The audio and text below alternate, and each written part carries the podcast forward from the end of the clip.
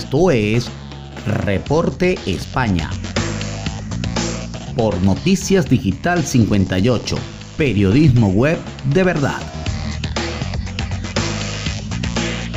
Muy buenas noches amigos, este es el resumen de Noticias Digital 58 transmitiendo desde la ciudad de Madrid, España. Les saluda Gabriel Higuera, CNP 20576. Comenzamos con eh, las informaciones del día de hoy. Sanidad plantea prohibir fumar en terrazas aunque haya dos metros de distancia. El Ministerio de Sanidad tiene sobre la mesa un borrador que plantea prohibir fumar en las terrazas al aire libre en los establecimientos de hostelería y restauración en todo el territorio nacional, independientemente de que se pueda mantener a dos metros como distancia de seguridad interpersonal, algo que la secretaria de Estado de Sanidad, Silvia Calzón, ha confirmado que se seguirá debatiendo en la próxima reunión de la Comisión de Salud Pública. Faltan informes, son debates que buscan la mayor protección, ha puntualizado Calzón. Con todo, fuentes autonómicas confirman la existencia de un borrador al que la agencia EFE ha tenido acceso. Según EFE, la propuesta de sanidad tendría el doble objetivo de actuar sobre el tabaquismo como factor de riesgo de infección y de contagio del COVID-19 junto a la necesidad de contribuir al control de la evolución de la enfermedad en España. Ya en verano, Sanidad acordó con las comunidades prohibir fumar en la calle y en las terrazas si no se podía garantizar la distancia de seguridad de dos metros. Pero ahora se iría con paso más allá con la prohibición de fumar aunque se pueda aplicar esa distancia.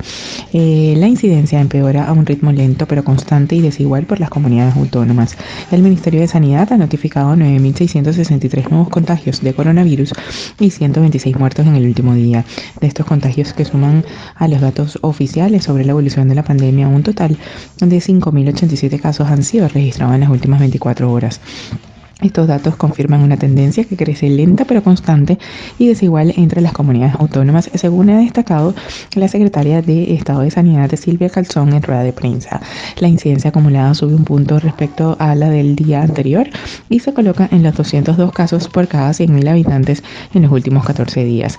Asciende en un total de 11 comunidades autónomas, Andalucía, Aragón, Asturias, Cantabria, Cataluña, Comunidad Valenciana, País Vasco, Extremadura, Galicia, Madrid y Navarra todavía hay cinco comunidades que se mantienen en riesgo extremo y ocho y en riesgo alto. Y ya para finalizar, Calviño sostiene que no subirá los impuestos y espera recibir el primer pago de Bruselas en el segundo semestre.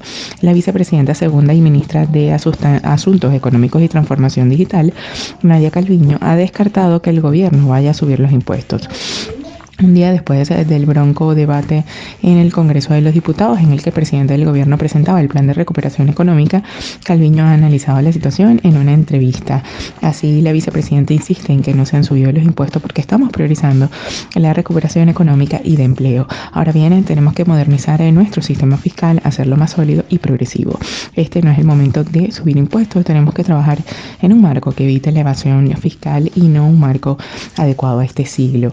Con respecto a las ayudas directas a las empresas, Calviño explicó que el proyecto de convenio que esta semana se enviará a las comunidades autónomas prevé la posibilidad de que cada región amplíe los sectores beneficiarios en función de sus circunstancias particulares, lo que exigirá también modificar el Real Decreto. Esto es todo por el día de hoy. Recordemos que somos eh, Noticias Digital 58, siempre llevándoles eh, la mejor información para todos ustedes. Desde Madrid, España, se despide Gabriel Higuera. Feliz noche.